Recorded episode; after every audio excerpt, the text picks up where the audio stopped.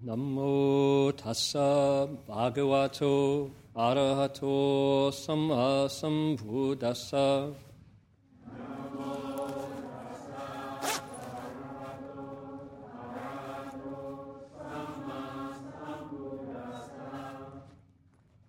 Homage.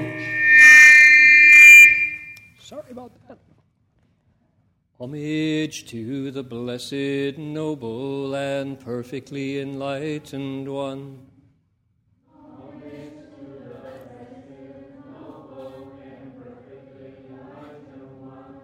Namo saranto sucedoye hulahudi sanmiao sanputoshe.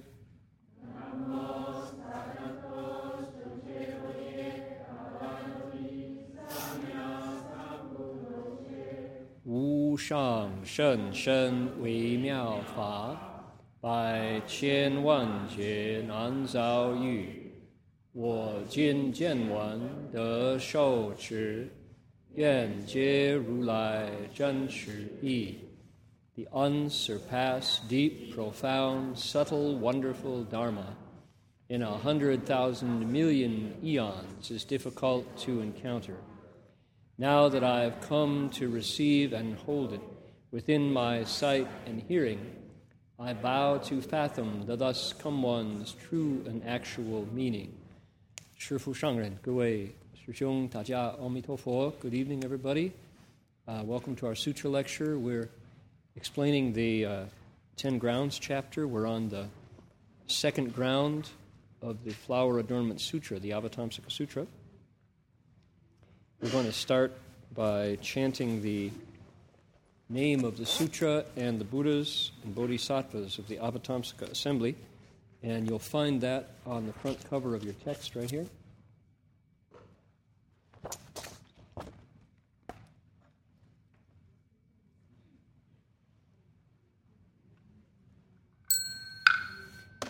Namo Da Fang Ji Pa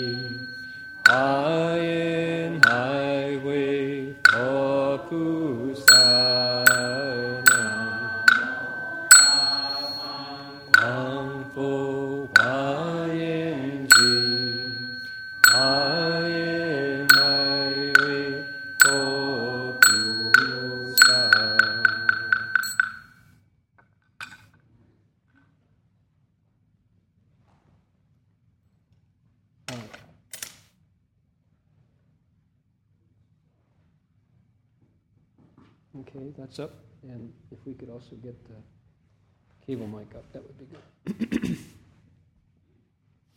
okay, uh, please turn, if you will, to page 18 and 19. 18 and 19 in your text.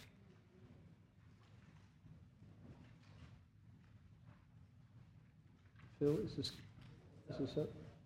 Needs to be loud. Okay, we are looking through the, the 10 evil and the 10 good deeds, and we've uh, explained two evil deeds with the mouth, and we have two to go. Tonight is number three. and it's called 恶口, evil mouth, bad mouth, and it means profanity. So we'll look into that tonight.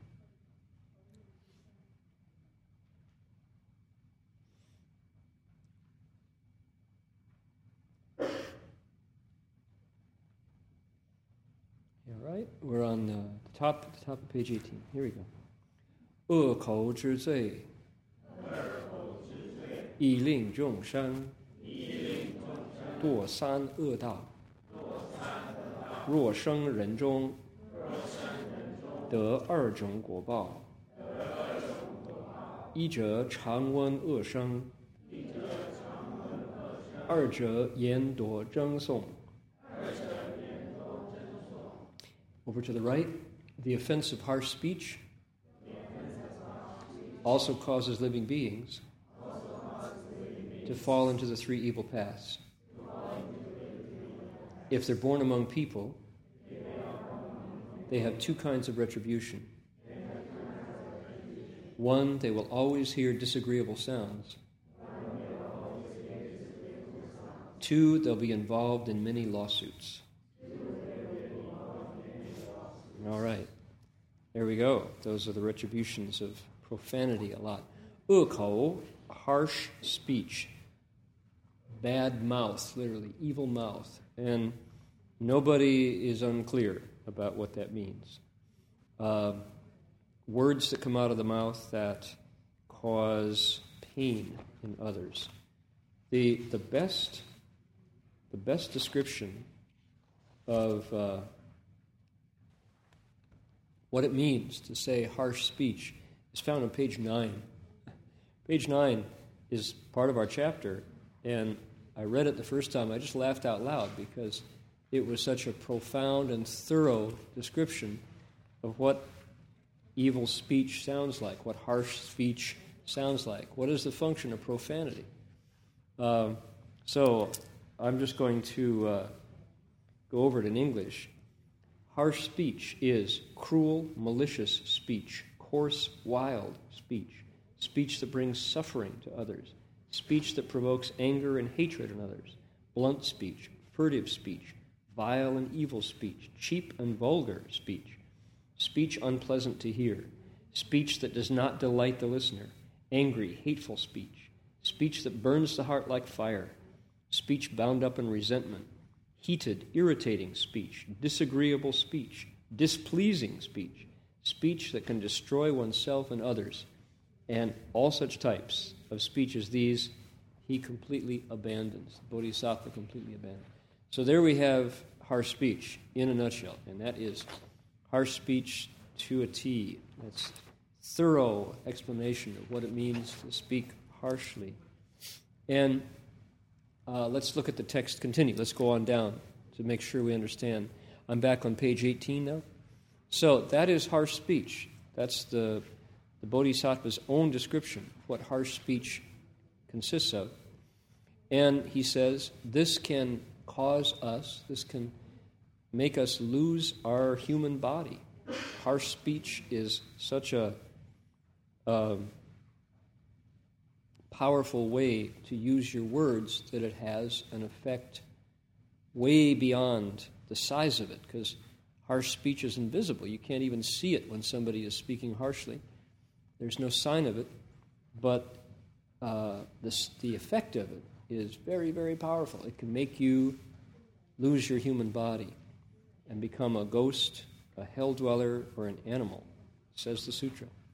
Suppose you also have good karma as well, and along with the harsh speech you do, you still have wholesome, uh, your credit side of your karmic ledger is also strong. So you come back as a human. You got a human body still, but you've brought with you the karma of harsh speech. You get two kinds of retribution in that case. One is that your ears always hear uh, shang, same word as the description of harsh speech. So you hear harsh sounds. We translated it as unpleasant or disagreeable, disagreeable sounds. You hear lots of nasty sounds. Um, it doesn't have to be speech, but it often is. The things that come to your ears are really hard to hear.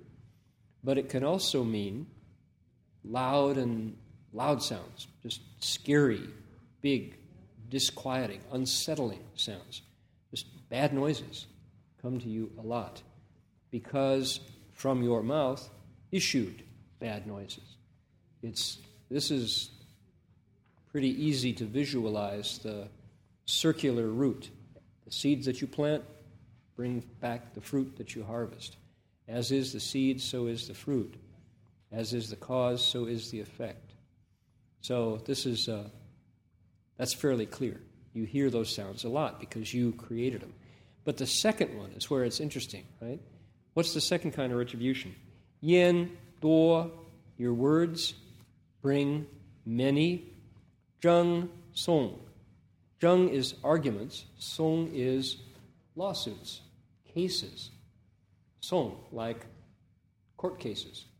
So you find yourself involved in lots of court cases, litigation, where you're arguing in front of the judge. Um, and you could all, if, if it's not that you're in, in court in a lawsuit, it means that you're constantly defending yourself. Somebody who uses harsh speech a lot will always find themselves saying things like, That's not what I meant. You didn't hear me. No, wait a minute. You took that wrong. Don't, no, no, no, no, no. That's not, no, no, no. Wait a minute. That's not what I said.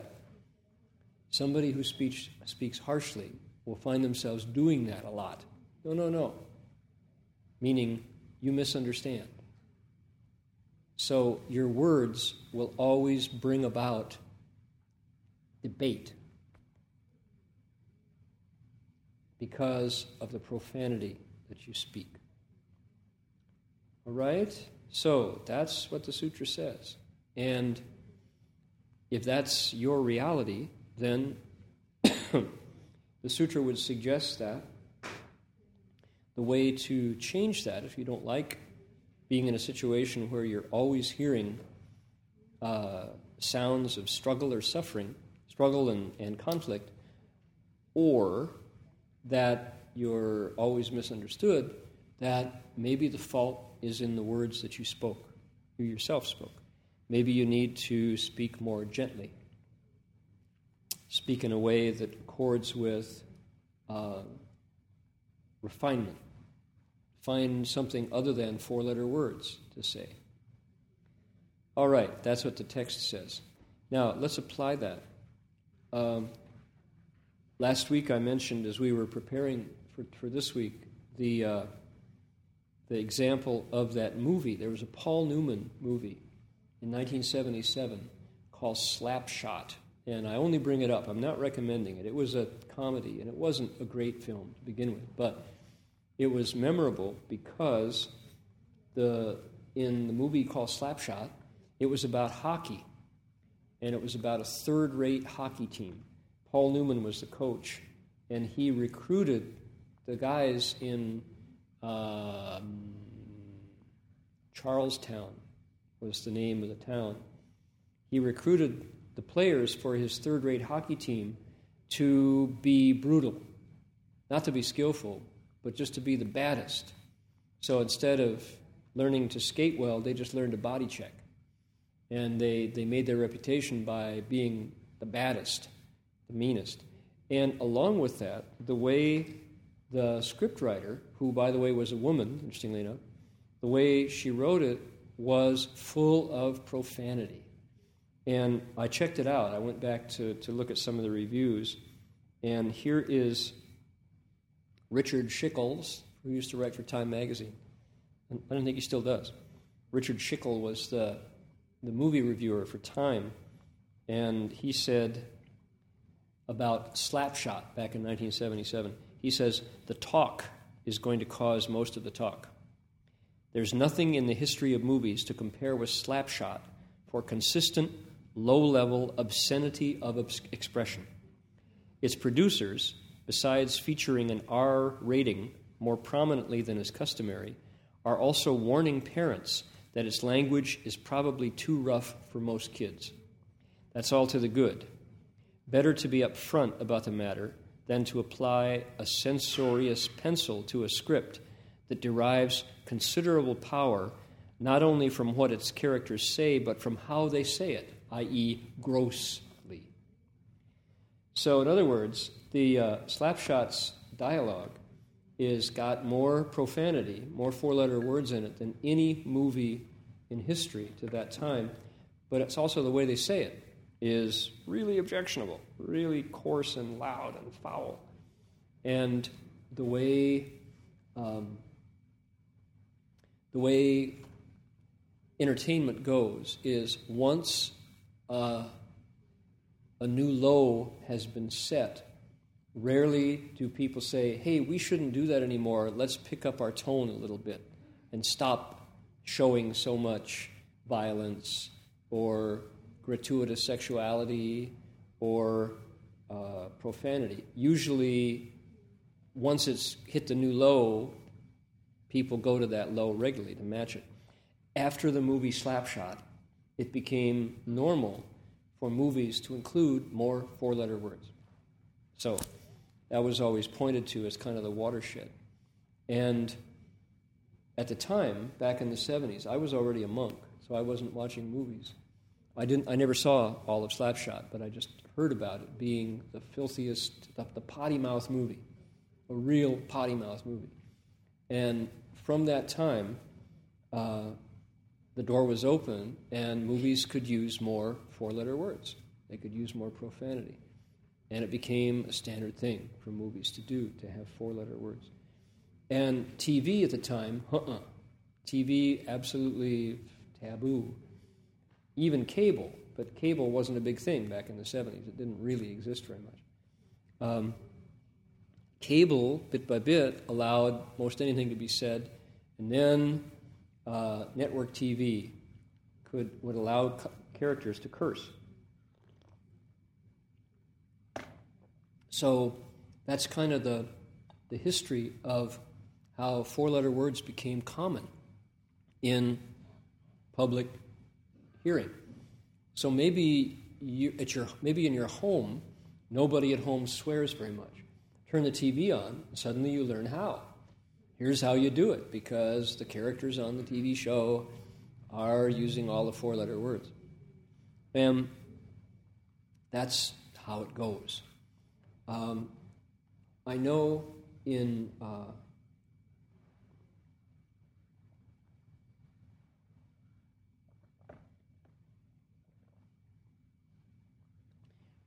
countries have different customs. For example, in Italy, um,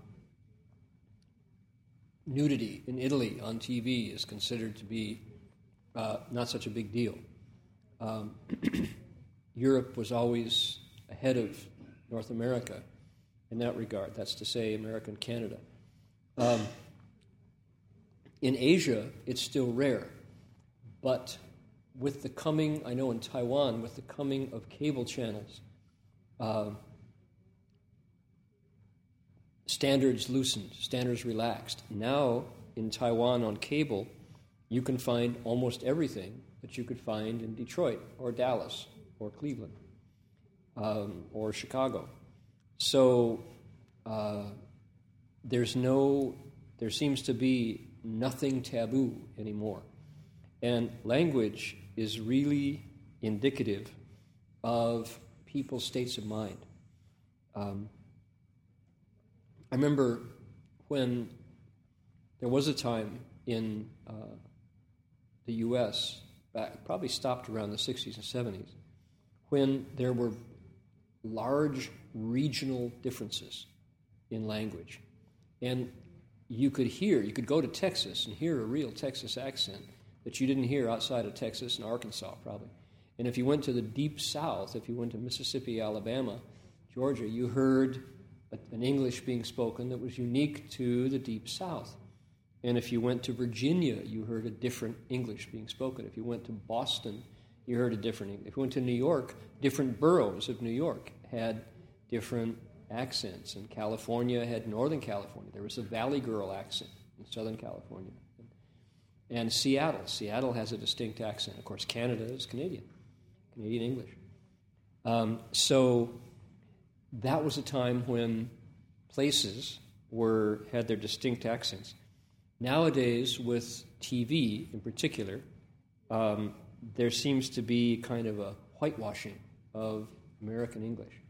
Everybody more or less talks the same way, and the extremes of regional dialects are disappearing. So um, it's rare to get a place that has really, really distinct characteristics anymore. So that's the sound of the dialect. But what about if you listen to how people choose their words? That's something that doesn't seem to be regional as much as it is what? Um, class or culture.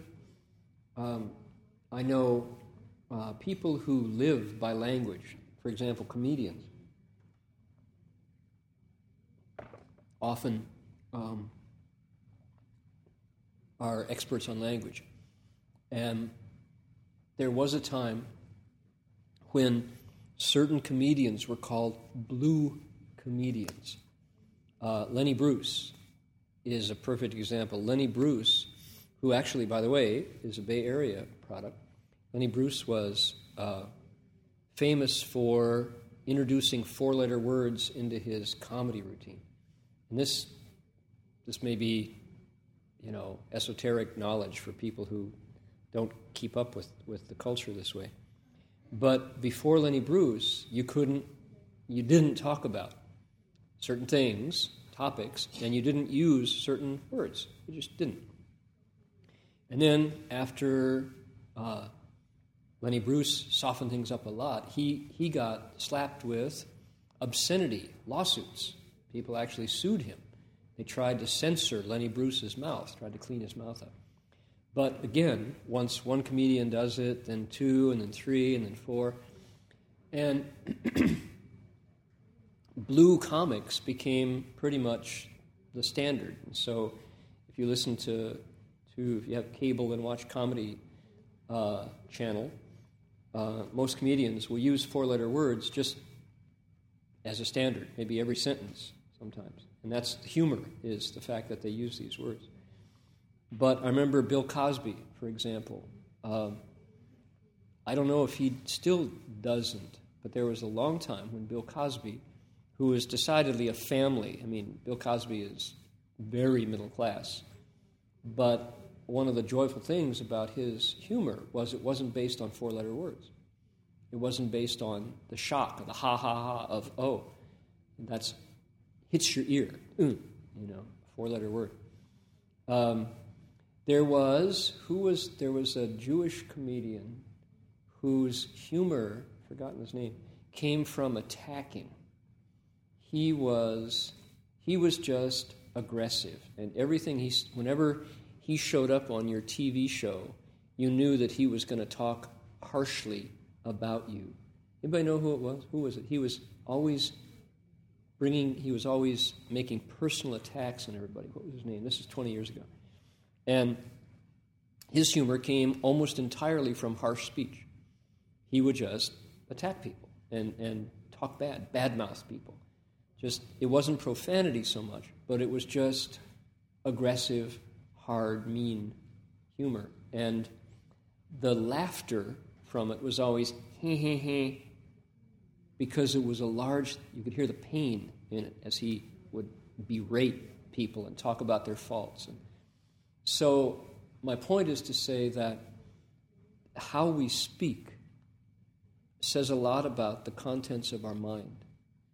And the Buddha is saying it's so important that it can actually cause you to lose your human body. And yet, in popular culture, you think nothing of it. It's become standard to use four letter words all the time. Um, now, I maintain that everybody knows that four letter words still carry the same, they're still low Why? If a religious person, let's say your local Catholic priest, started using the F word, everybody would go, Excuse me, Father?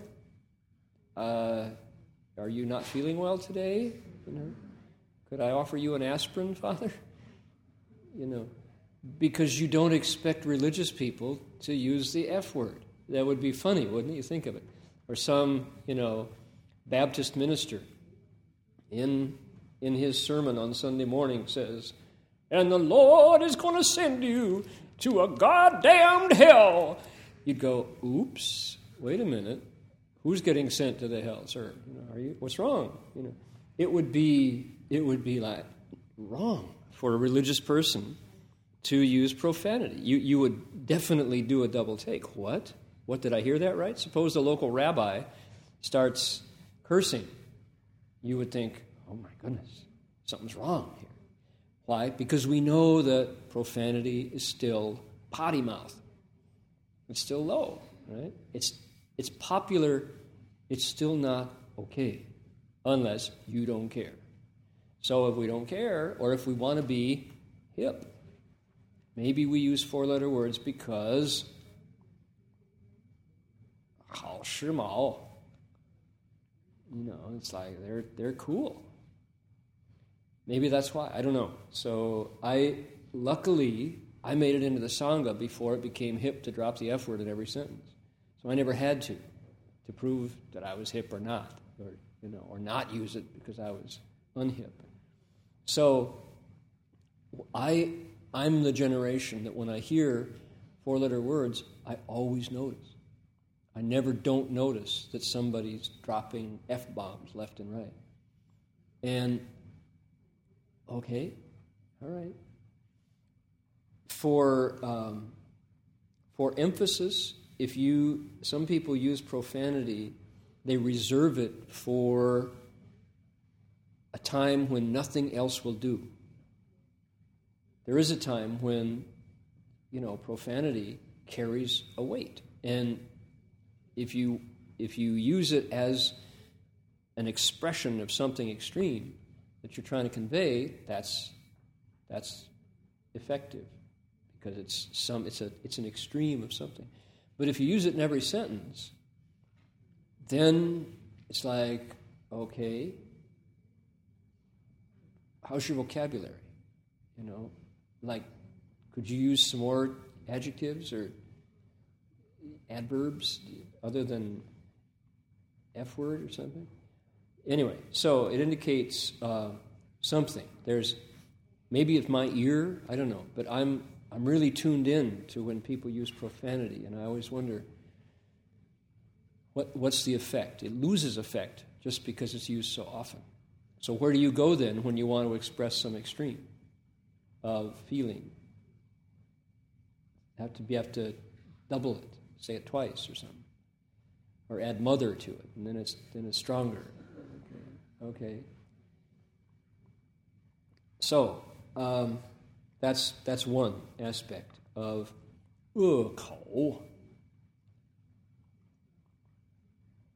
harsh speech. Um, I have a story about that, which is, uh, and I, it, it involves the, uh, it involves the F word.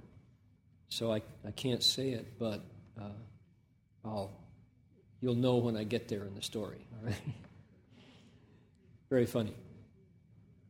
Um, when I was first investigating meditation, I lived in a temple in Kyoto called Antaiji. And this is a Zen temple from the Soto school. And Antaiji was nice because they really cultivated. They meditated three hours in the morning, three hours of zazen in the morning, and two hours of zazen in the afternoon every day, five hours every day, in silence, interspersed with uh, walking meditation. And once a month, for a week, at Antaiji, they did a silent sesshin, a silent seven Zen retreat.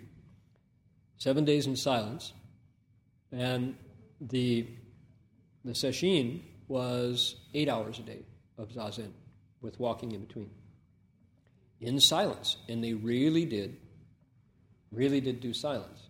It was silent, and this was the first time that I had done uh, seven days of meditation straight. Because this is 1969, and I was just barely in, had my feet wet in meditation.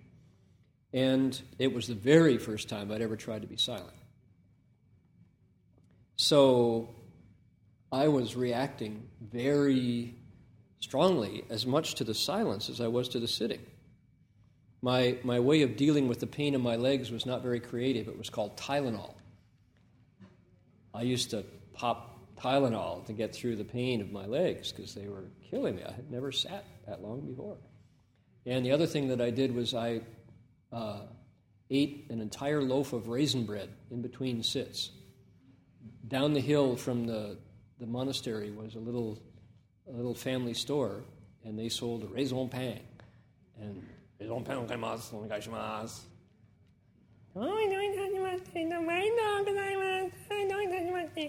She would sell me the raisin bread for 10 cents or something, and I would walk slowly back up the hill and stuff the whole thing in my mouth, slice after slice, just to get past the pain in my leg. And uh, so the silence, however, was incredible, and just my mind just went in reverse, and I was spitting back all these songs that I had learned and TV commercials and my brain would fix on some stupid melody and I would sing it to myself 200 times in an hour. And on and on. It's really humbling to realize what your brain picks up when you're not noticing that it's, which is everything. Picks up everything. Every sense is right there. And then once you're silent, it just starts to vomit it all back out. So, silent. And of course, I'm looking around thinking, boy, is everybody else doing the same thing I'm doing? What's going on? And no chance to talk. And there were uh, four Westerners at Antaiji. That was the thing about Antaiji was the uh, Zen master, whose name was Uchiyama Roshi, would allowed Westerners to take part. So uh, we were in there, and one guy was named Jeff, and he was from L.A., and one guy was named Steve, and Steve was from Ann Arbor, Michigan. Of course, I was from Toledo, and there was another fellow, uh, Tom Wright, who is still there, as a matter of fact. Uh, Tom came from, might have been from Seattle. So, silence for seven days. And the last day, then down to the last period, and I'm really pushing hard because I want to sit through an entire period without Tylenol or raisin bread. Big challenge for myself. And, and uh, a really emotional time to get through that. And it was, you know, a lot of hard work for a 19 year old kid on his own for the first time. And uh, so, sitting through it, and ding, it's over. We bow and stand up, and we, uh, the outside, Uchiyama was. Uh, famous for a lot of things. He was quite a remarkable man. He, his father was Japan's number one origami expert. His father could take one piece of paper without cutting it and fold it into a Buddha this big that the robe had three layers of robe. Only folding, not cutting. And it was a remarkable Amitabha, you know, and it looked just outstanding. And his dad had learned to do. So Uchiyama, the junior, our, our teacher, Uchiyama Kosho, had learned how to do that. And he also had inherited chrysanthemums. He had chrysanthemums that were 300 years old. The same plant had been handed down from father to son to father to son, I think maybe mother to daughter in the family for 300 years. Famous chrysanthemums. That's Japan for you. Famous chrysanthemums. These chrysanthemums are probably what? One month old, maybe? So multiply that times 12 times 300. And you've got famous chrysanthemums. And this was October. And when we started the sesshin, uh, they weren't, they were just all green. When we came out, they had bloomed. And so we've been through seven days of silence, and, and we're, you know, just all full of this energy like this. And not a word was spoken, not a word of Japanese, not a word of English. And so we all come out, kind of blinking out of the Chan Hall, throw open the shoji panels into the, the main yard of the temple. And uh, uh, Steve from Michigan, who was a Marine at one point, comes out and he looks at the chrysanthemums and he goes, Holy shit, man, the fucking chrysanthemums are blooming. And I'm going, ugh. The first words out of his mouth, right? They sure are, Steve. Yeah, they're, the chrysanthemums are blooming. That's right, yeah. So it's like, ooh, that hit my ear just like breaking glass. I thought, I'm so glad I don't swear, you know. But that's the way Steve saw it, so. So I'll never forget. Every time I see chrysanthemums for the first time, I hear that voice. You know, Holy shit! Okay, good. So that's one. Now the thing about the second part, the lawsuits part,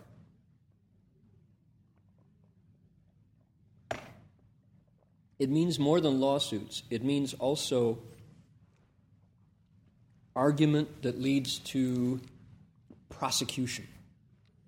So the words that you say don't just fall. Somebody picks them up and chews at them. Right? The um, the zheng, the on the second line there, the last word on the right hand side, zheng the left hand part of the character says words, and the right hand part means fight. So, words that lead to conflict, fighting words. If you use harsh speech a lot, you'll hear fighting words a lot. They come back to you as conflict and trouble. They're not sacred, they're not spiritual, they're not blessings, they're not healing, they're not instructions, they're not poetry, they're not rhythmic, they don't carry any learning value. Instead, people hear them and they go, What are you talking about? That's the power of harsh speech when it comes back. So, how about that as a as a, a world to walk through. Right? So, um,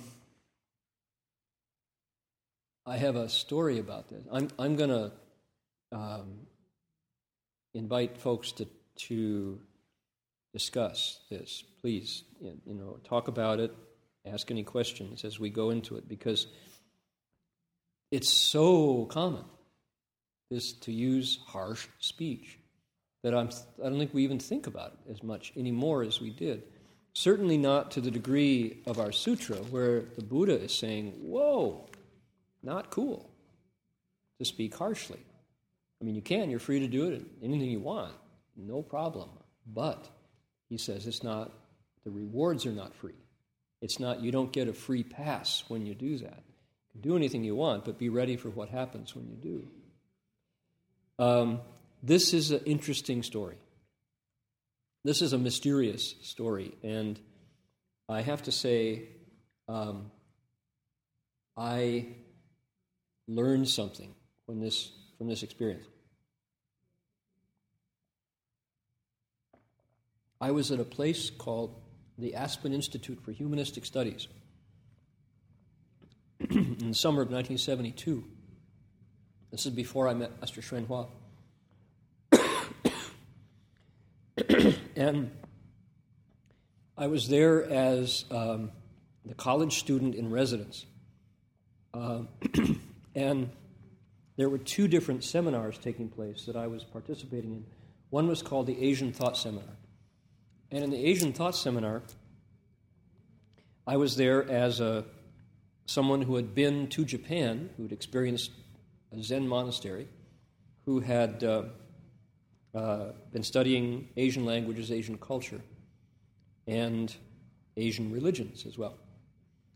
The people in the seminar were people of significance in American culture. We had Katharine Graham, who was the editor of the Washington Post. We had uh, Seymour Topping, who was the managing editor of the New York Times.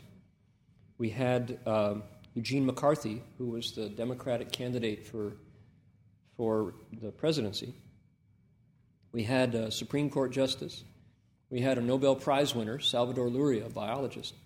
Uh, the president of the Chase Manhattan Bank. All these people came to the Aspen Institute to get acquainted with uh, Asian thought for a week, just to keep their brains moving. It's a chance for people at that level to, to investigate the enduring questions, they said. And I was there as a resource person to be the young, the, the voice of youth, so to speak. And I had this experience with uh, Zen Buddhism, which was of interest to, to some of the people. And at the time, this will be funny to, to younger people because I don't think this is true anymore. But there was a period in the 60s and 70s when the I Ching, the Book of Changes, was common and current. Tricia, did you check into the I Ching? Did you have a copy? Not in Wisconsin? You did. Oh, you said yes. I, I thought you said no. Yeah. So we're the same age. And it, did you have yarrow stalks or coins? You had coins. All right. Now, how many people have three Chinese coins with a square in the middle that they know how to shake to get the trigrams? Could I see hands? Am I the only one? Okay. Back when, if I could transport this room back to the 70s, one third of the room would have raised their hands. Some pe- I was not hardcore. If you were hardcore, you had yarrow stalks. They went all the way through yarrow stalks, and you do a bundle of 10, and you put them in this finger, and you do a bundle of 10, and you put them in this finger, a bundle of 10. To get one hexagram, you start over, divide them up, do a bundle of 10, you get the second line of the hexagram, till you get all six lines. And then you read your hexagram, right? There was a time, Val, did this something that you did? Nope, you're, you're not old enough. You're old enough. You didn't. Okay, Didn't. So where I was in the Midwest, man, the I Ching was really hot, and people would say, "Man, I got a, I got a changing line in the third place." No, you didn't. Oh, and and people knew about it, and they would they would ask about the characters, and I had a I had an in because I could read the characters, not just the everybody used uh, the Wilhelm Baynes translation from Princeton University was the English translation. Everybody had a copy, carried it around. Something would come up and you go, hey, did you ask the Jing man? No, man, let me check. Write it down. Oh, dude, who would have thought about that? Yeah, yeah, that's really something. that was the culture that we did. So, you would check the I Ching for almost anything. You know, boy, I don't know if I should go with her across the country, or maybe I should let her go by myself. Let her go by herself. Okay, let me check. Yeah, says many obstacles. No, I don't think I'll go. You know. But wait, there's a changing line. Oh, supreme accomplishment. Oh, in that case, maybe I'll go. You know, perseverance furthers. That was one of the ones. Perseverance furthers. And the funny English of the, the turn of the century translation from German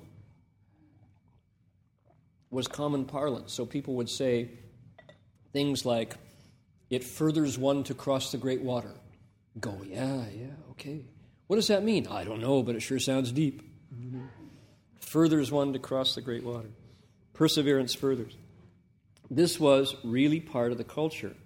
And it's just this funny emergence of the Zhou Yi, which is one of the five Confucian classics, that if you went into downtown Taipei and asked how many contemporary Taiwanese that, that at home, do you regularly consult the I Ching? They would go, Are you kidding me? I have a copy online, but I never touch it, they would say, you know, or I know how to find it in, through Google. People don't read the I Ching. Jason, anybody at home have an I Ching? No, Joey. It's an old book. That's like saying to everybody, okay, do you all read Beowulf on a regular basis? Beowulf, I don't think so. Uh, Shakespeare, but not Beowulf.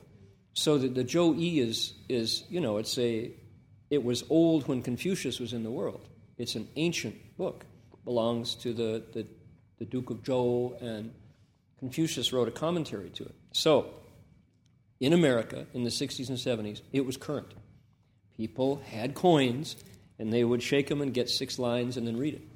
All right, so here I am, back to the Aspen Institute. Remember the Aspen Institute? Right. Back to the Aspen Institute. Here I was talking about Chinese culture in this circle of very learned, very accomplished people. And we came to the Confucian classics. And uh, I think it was Katharine Graham said, What's all this that I hear about the Book of Changes? Could anybody know about that? And I said, Well, I happen to have my copy on me. You know, I pulled out my translation of the Book of Changes. And uh, she said, Well, what do you do with it? And I said, It's divination. You ask the Zhou Yi, you ask the Book of Changes for advice. And she said, Does it work? Said, Well, it depends. Do you believe? You know, if it works and you don't believe, then it doesn't work. But if you believe, then sometimes you get amazing correspondences. And then the conversation went around the circle, and people talked about how old it is, and did you know do do the Chinese use it? Uh, how does it work?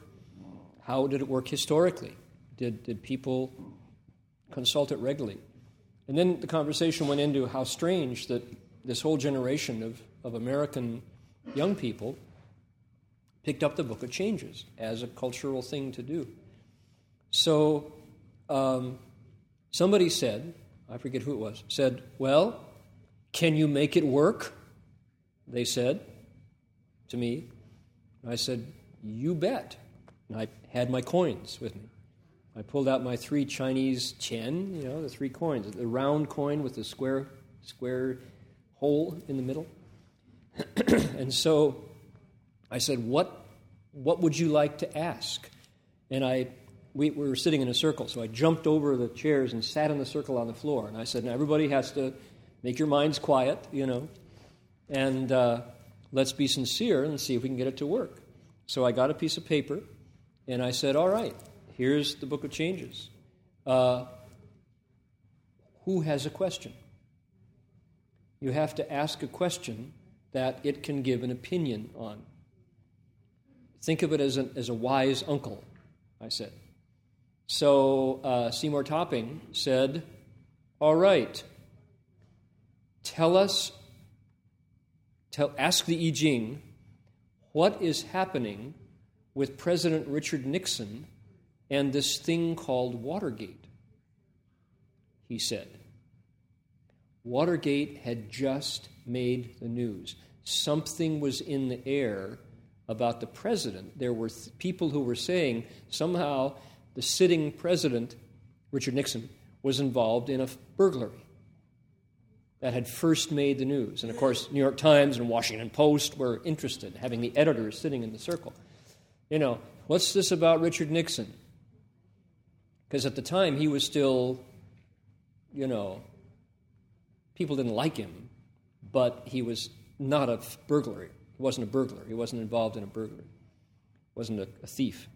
So, okay. So I said, good, good, good. I EJing and down, wrote down, got six lines, don't, don't, don't, don't, and they were not moving. It was six solid, you know, six unmoving lines. And uh, So, guess what it was?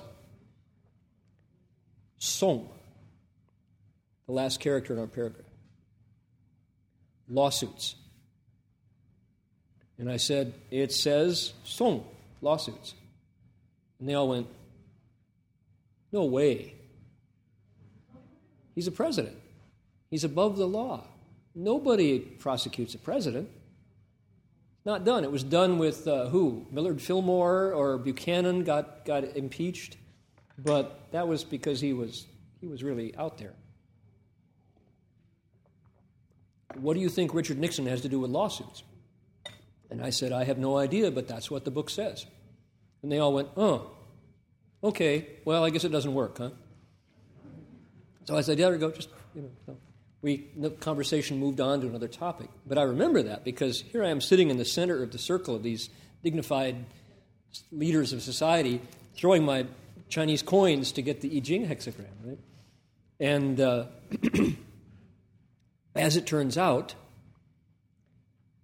when they when the Watergate when the tapes right when the they played the tapes that were why did Richard Nixon tape everything he said? What a strange thing to do for somebody whose words were so foul. Anybody read those transcripts? The Nixon transcripts from the White House? Richard Nixon had a potty mouth. Nearly every sentence had one or two dirty words in it. It was always the effing this or the damn this or the every word, well, every sentence had some harsh speech in it. And he resigned because it went it was clear that if it did go to court, he was going to be convicted of telling people to go break in to the Democratic headquarters to steal the files, called the Watergate case, right? You all don't know about it, but go check it out. So, Watergate was huge. Here's an American president who was just a petty thief. He had told burglars to go break into the Democratic headquarters and steal files. Directly, he had done it. And Haldeman and Ehrlichman, his, his White House staff, covered, lied. No, no, the president didn't know anything about it. In fact, he had directly told him to do it. Of course, he knew about it. He was, he had that mentality. So the lawsuit was exactly correct that he was impeached. I mean, he wasn't impeached, he resigned, he, he quit. But the interesting thing is the sutra says that comes from harsh speech. And Richard Nixon was, he talked dirty. Oh, he used dirty words in every sentence. That was the way he talked. He was a small town, Southern California lawyer, right? Nixon came from San Clemente, and he was just a lawyer in a law firm, and they're in there. Well, he didn't change his habits, and the tape recordings, he recorded every conversation in the Oval Office. You'd think, and they, there are, they tried to destroy the tapes, but a lot of them were transcribed and found. So, anyway, how interesting that in retrospect, that I Ching came out pretty accurate. So, um, now, I'm not advocating that people pick up the I Ching, but it remains a very interesting resource. And clearly, I've, I've heard scholars say, well, actually, Shifu said that's not the way you use it. You don't use it as a, you know, a, asking every day, what should I do? Turn left, let me check the I Ching. Turn right, let me check the I Ching. Stop, let me check the I Ching. You're not supposed to do that, but uh, you can. And the two ways to consult it, by and large, I think there's a lot of ways to consult it, but by and large, is the quick way, which is three coins. And if you if you get you, you decide which side of the coin is heads, which is tails. And you shake the three, and if you get all three the same, heads, it's a solid line. If you get all three the same, tails, it's a broken line, unchanging. If you get two out of three, it's a broken line or a solid line changing. And then you keep track. And the first hexagram, if it gets a changing line, says there is movement into the second hexagram. And then you have to decide from one to the next how it progresses. And you read each of the changing lines. So there's a basic commentary, and then there's other commentary. Confucius himself left a commentary called a Wings, the wings to the I Ching. So that's how it was used. That's the quick way. And it takes about mm, 10 minutes to get the whole thing, to get all the information. If you want to be really thorough and you do it religiously, in a kind of a sacred consultation, you use yarrow stalks. And yarrow is the plant, right? You have these skinny, dry stalks, like a, about this long, they're yellow and, and uh, dry, dry sticks. And you take a bunch of them and you divide them 10 at a time, and you get six bundles, and then you count. And the number of stalks that you have gives you a line. You start over. There's, you have the right number, and it gives you either solid or, un, or, or moving, broken or unbroken. And that takes three times longer, but it's much more kind of secure, more, more the universe is speaking through the yarrow stalks more than the coins, because the coins can be, you know, you can shake them more or less and drop them on uneven ground, or you can, people would will the coins. Come on, baby needs a new pair of shoes. Heads, ah, you know, kind of like shooting craps, you know. So, uh, anyway, that was the I Ching, and it was a hot seller back then. And I have upstairs in our library. It's funny in the uh, Huston Smith Library upstairs, I think we have four or five copies of the, the Wilhelm Baynes translation of the Book of Changes. So, anyway, that was a little bit of cultural history here in the U.S. Books come and go in popularity. Um, another couple books that were popular at the same time that are absolutely not popular now The Prophet by Kahlil Gibran right? The prophet, and Jonathan Livingston Seagull. Anybody remember? Your parents have a copy on their shelf. They do, right? Jonathan Livingston Seagull was a really popular spiritual book at the time. And nothing wrong with it. It was an interesting story about a seagull who has thinks deep thoughts, you know. And the point is, it was considered to be a breakthrough book in spirituality at the time, and now not. All right. Anybody have questions or comments about harsh speech?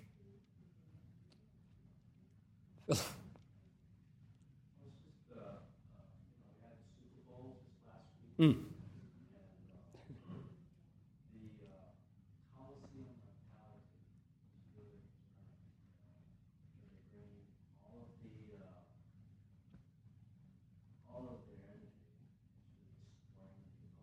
Yeah.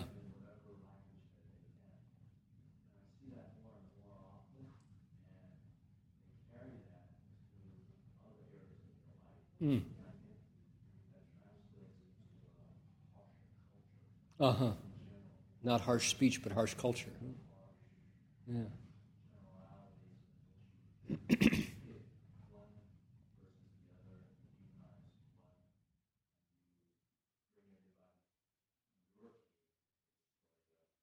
Huh.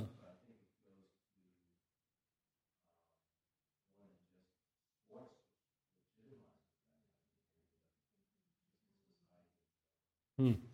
Phil's comment was that the Super Bowl was last week and that there is a, a Coliseum mentality where you put all your energy into destroying the other team and you do whatever it takes to destroy the other team, and it becomes like a harsh culture that way because the energy that comes from sports competitions carries over into other parts of life.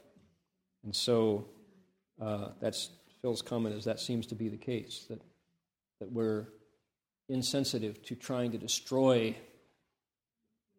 opponents instead of recognizing that athletic competition is one thing and civil society is another. Is that accurate? Is that okay? Connie?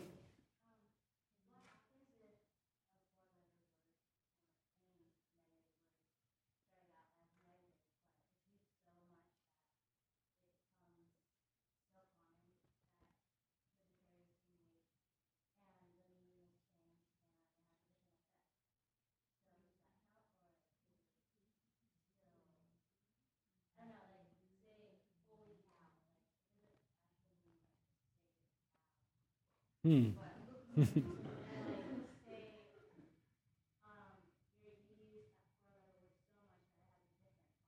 uh huh. Okay, okay. Interesting. Uh, her question was What if a four letter word gets used so much, or a, a, profan- a, word of profanity gets used so much that it loses its power as profanity, and it becomes so common that uh, people just take it as ordinary?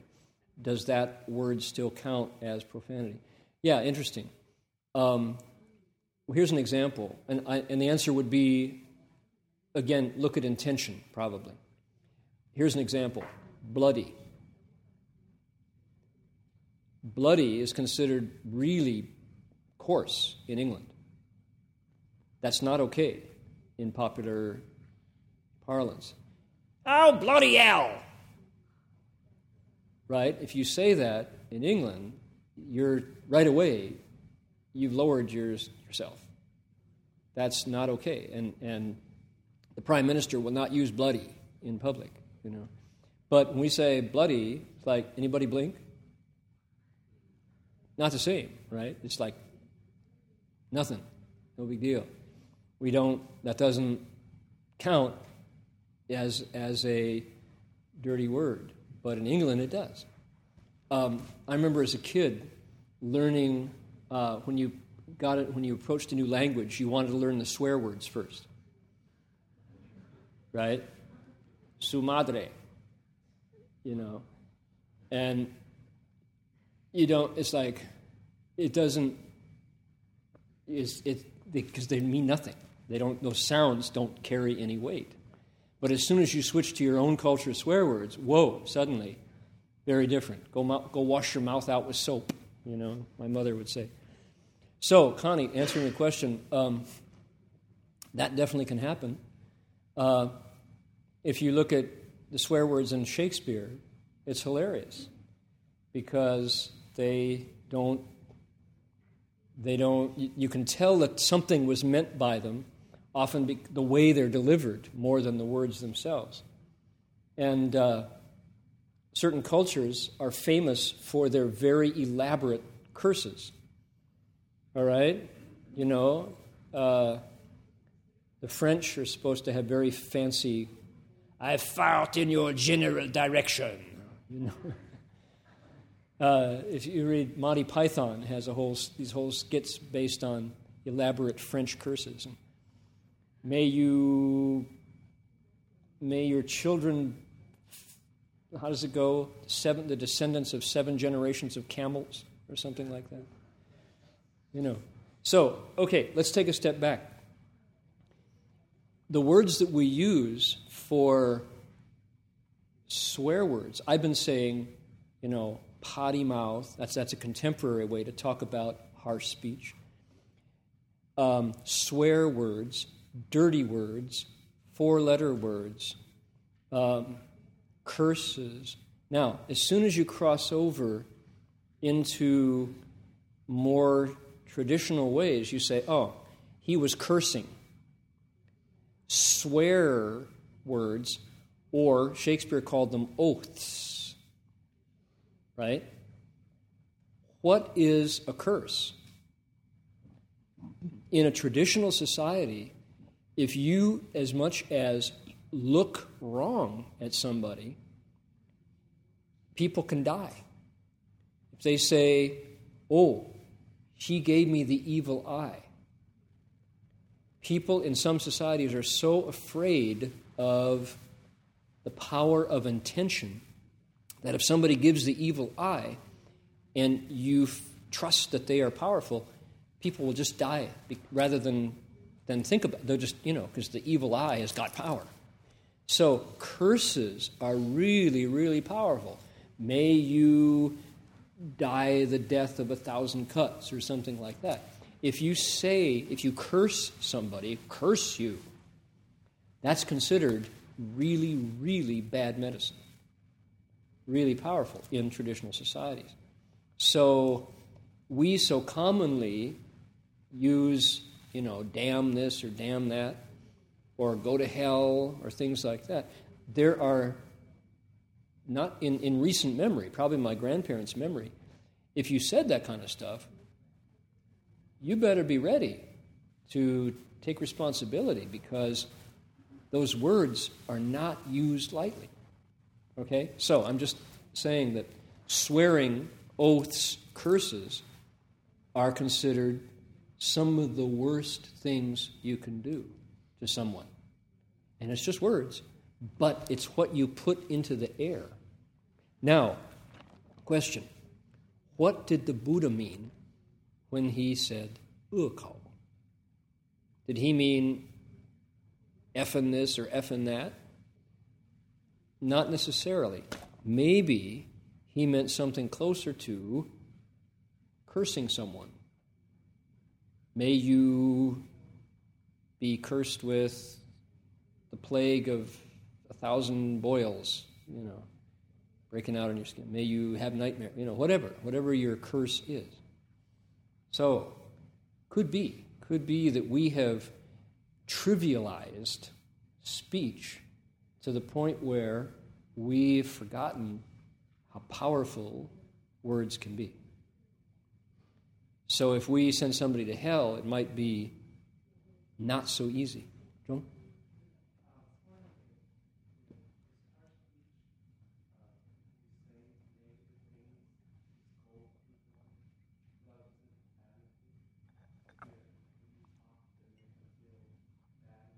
Okay.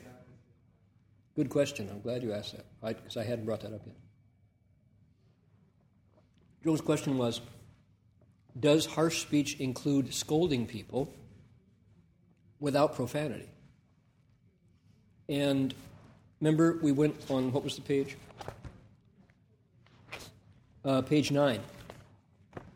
Here is what the Buddha meant by harsh speech. And I think clearly scolding there's, you can easily read profanity in four letter words into this list, right? This long list. But what I get from this list more is scolding, which is what? Words intended to hurt. Okay, so I would say the answer is yes. I think definitely. Harsh speech. Now, sometimes people need scolding. Ask any classroom teacher right? Kids who had a bad day, don't want to learn, and are just acting out because they're checking out their social power. So they cause trouble in the classroom just to see where their limits are. That kid has to be subdued or class is over until you quell the disturbance, right? So scolding at that point is necessary for a classroom teacher. Moms and dads need to scold kids. Kids need to be scolded sometimes before they know where they are. That's just part of growing. You have to get a limit. Sometimes scolding is the only way. So, if what I said is true, then you have to look at intent to figure out when does harsh when does scolding become harsh speech, when is scolding necessary. So, you know, intent is the answer to the question. Was your intent to hurt? Just to, to use words that you know cut somebody? And you can. I mean, you can cut with words so easily, especially if people are insecure. Words have triple, ten times more power if somebody is insecure. You can destroy people with a word if they're not clear about their new hairstyle you know. And they put a lot into that hairstyle because they've been feeling kind of bad about themselves and they're hoping that this, or a new dress, or a new tie, or a new style, you know, a new way. if you raise your eyebrow, you can make people, you can crush them, right? We all know about that. So I would say intent is key to answering the question is scolding harsh speech or not? Okay, let's extend that further. Can you use profanity when it's not harsh speech? Uh, what's your intent? Whenever I hear profanity, my ear hears it. I'm really tuned in to language because I'm a translator.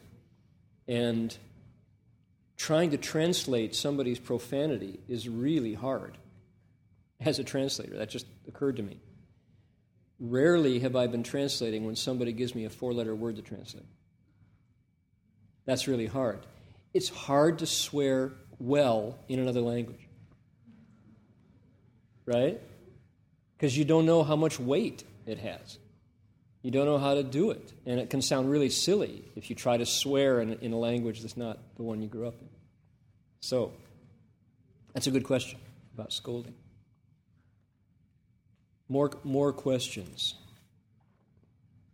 But please keep it clean, all right? No profanity as you ask your question.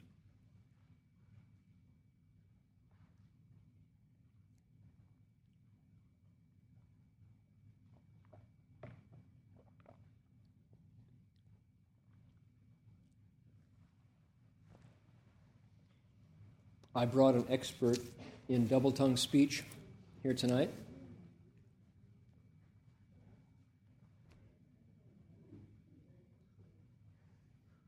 Hi there. Hi. Mm, do you know about double tongue speech? Yeah. It's natural to me. I can't help it. My tongue is already split.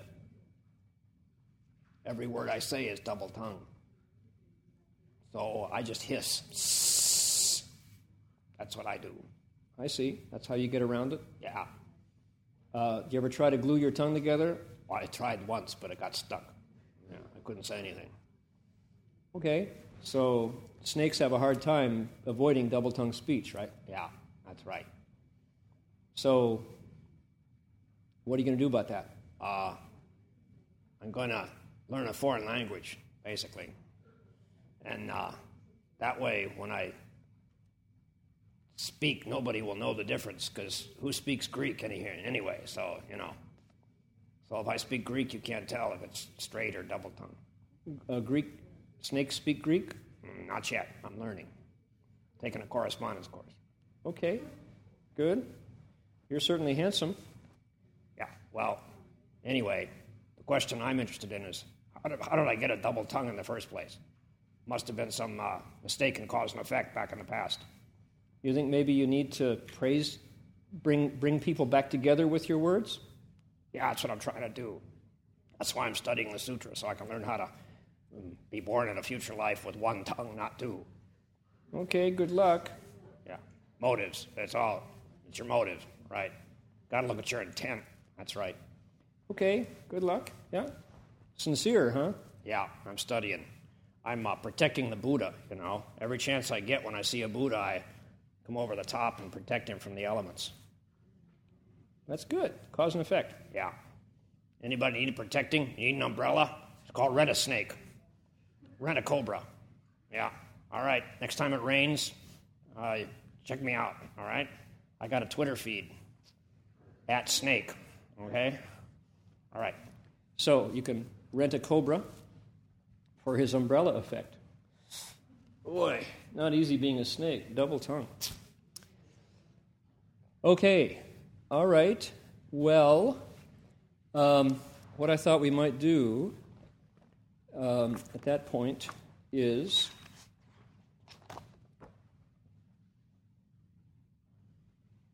Where does it go? Let's see here. Uh, here we go.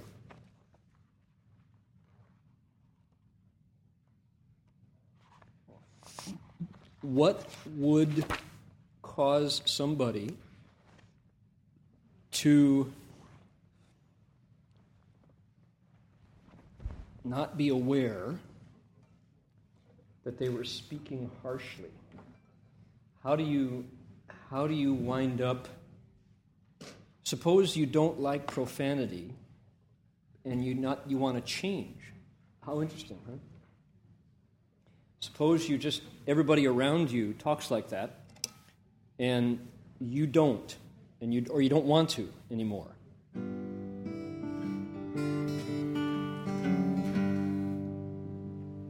There we go. Kenny, can we boost that up a little bit?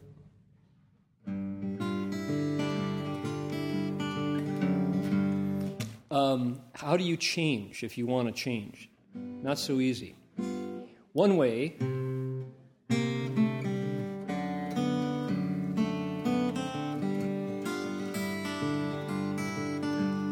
is to think about the retribution.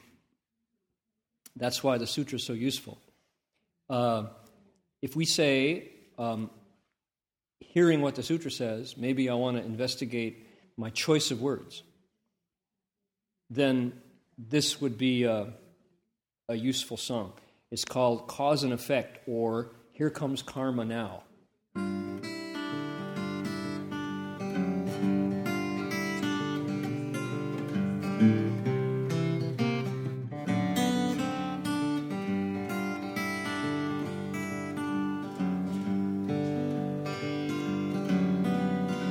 Wise ones know we plant a seed with every word and deed.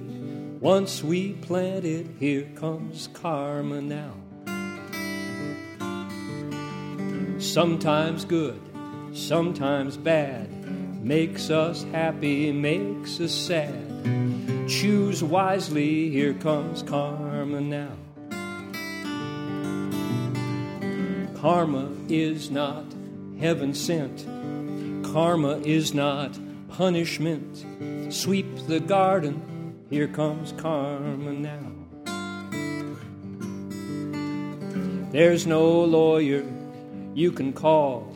There's no lawyer you can call. The judge and the jury left the hall. Learn the rules, use good sense. This is cause and consequence.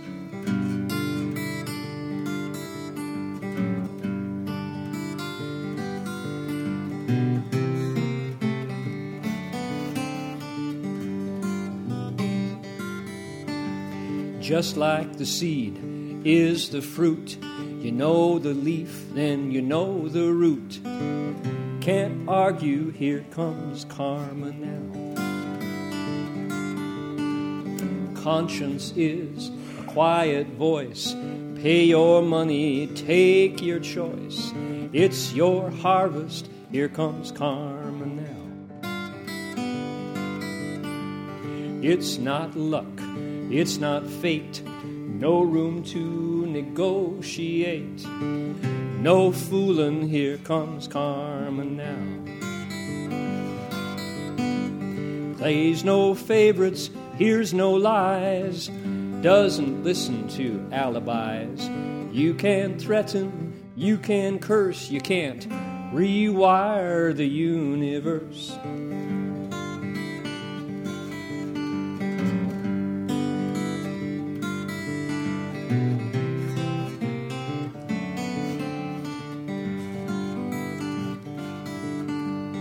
Some are careful with the roots, they're contented with the fruits.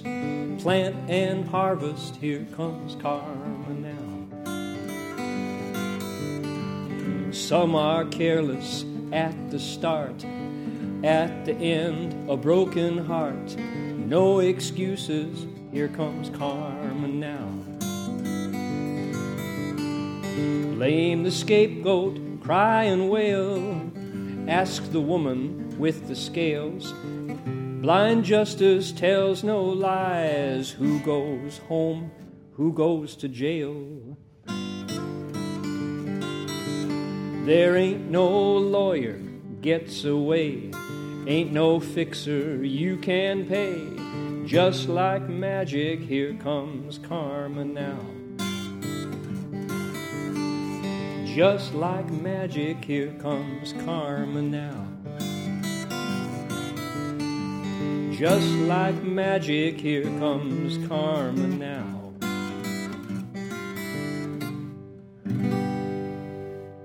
Gotta oil my fingers. Ooh. So, um, just like magic means, doesn't seem to have a cause, but in fact, absolutely, it's got a cause. And the sutra is the place we find out what I did to make me hear these harsh sounds and get involved in lawsuits, or that my words cause conflict. All right, we have looked at lies, double tongue speech, harsh speech, and next week is loose speech. And by golly, that's the one that for me, um, probably in six years of keeping silence, the day, the, the evening, the night that Marty and I came to that part of the sutra was the turning point in my going deeper into the sutra. When I saw what's coming up next week um, for the first time, I felt that I was looking into a mirror in the sutra. I saw my face. This next passage is the most important passage of the sutra at that point for me. It changed my life. And um, it was bitter, I have to say, in a good way. It was hard to swallow, but truly it was the case that bitter medicine cures the illness, but it's really hard to swallow. 恶好好药苦口而利于病, right? Good medicine is bitter to the tongue, but it cures your illness. This next paragraph coming up next week was the one that did it for me. And uh, I've talked about it before, but this is the actual paragraph itself. Seeing the effect of loose, frivolous speech on retribution. Okay, that's coming up next week. So, we've reached the end of our time. Please do contemplate uh, our choice of words and see if your circle, your friends, use profanity a lot.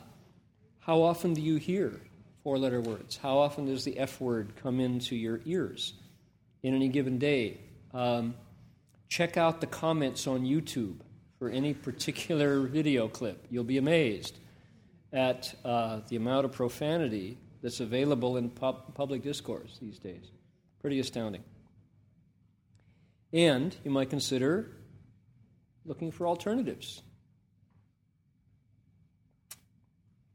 It's all up to us what we want. Here comes karma now. So let's uh, dedicate merit and move on. Please make a wish and send out the goodness that comes from joining together with wholesome friends in a place where we only heard a couple dirty words tonight, not many. So, Saturday night, you can pretty much count on getting a break from profanity, one would hope. And uh, no, I don't know what you're all saying after the lecture, but during the lecture, at least, there's less, okay? So that's a good thing, and you can transfer that out to the world. And uh, apparently, Morocco and Yemen are now experiencing demonstrations. The ripple effect of Cairo is going out across the world. One would hope that Beijing would pay attention the news didn't get there.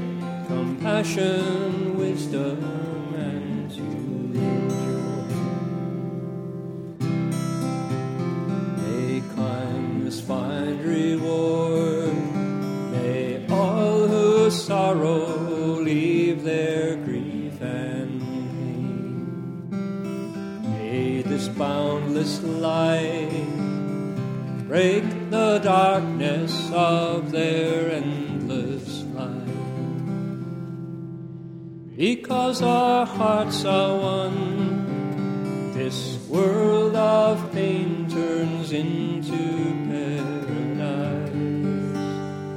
May all become compassionate and wise. May all become compassionate